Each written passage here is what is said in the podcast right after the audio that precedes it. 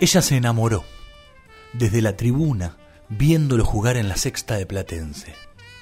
Él ya estaba enamorado. Se conocieron en una calle sin esquinas ni cunetas, y lo primero que hicieron fue un eslogan para el barrio. Practique Saavedra. Pertenecer tiene sus privilegios. Uniendo la publicidad de un queso con la de una tarjeta de crédito. Jugaban a cantar de una y sin errores la cantata de Puentes Amarillos, gerencia pa' un hijo gaucho, y de nada sirve. Jugaban con las cosas del mundo. Discutían de fútbol y de política. En ambas cosas se corrían por izquierda.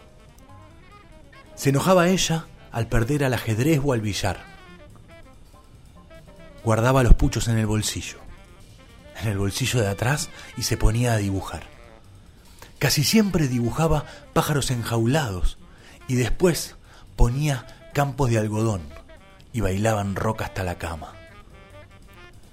A él le encantaba verla despertar desnuda, con su pelito corto despeinado, desnuda de todo, desnuda del mundo y de ellos mismos.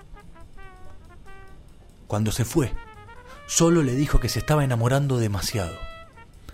Él trató, sabía que era el pedo, de explicarle que a los sentimientos no les cabe el demasiado. Volvía sin decir nunca de dónde.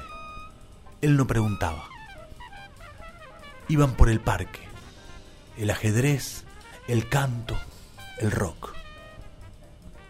Muchas veces que eran pocas, pocas veces que eran muchas. La última se despidió de manera distinta él se dio cuenta. La buscó en otros rostros, otros cuerpos, hasta acostumbrarse. La melancolía lo hizo poeta. Le llegó un correo con palabras de amor eterno y un dibujo de un pájaro encadenado, sin remitente. Voy a volver, decía la postdata. Él ya no escribe sobre ella ni juega al fútbol, ni ajedrez, ni al billar. O tal vez todo esto sea mentira, una estúpida excusa para el desencanto. Sabe de otros amores, pero a ninguno le pide que no se vaya todavía. Ernesto Garabato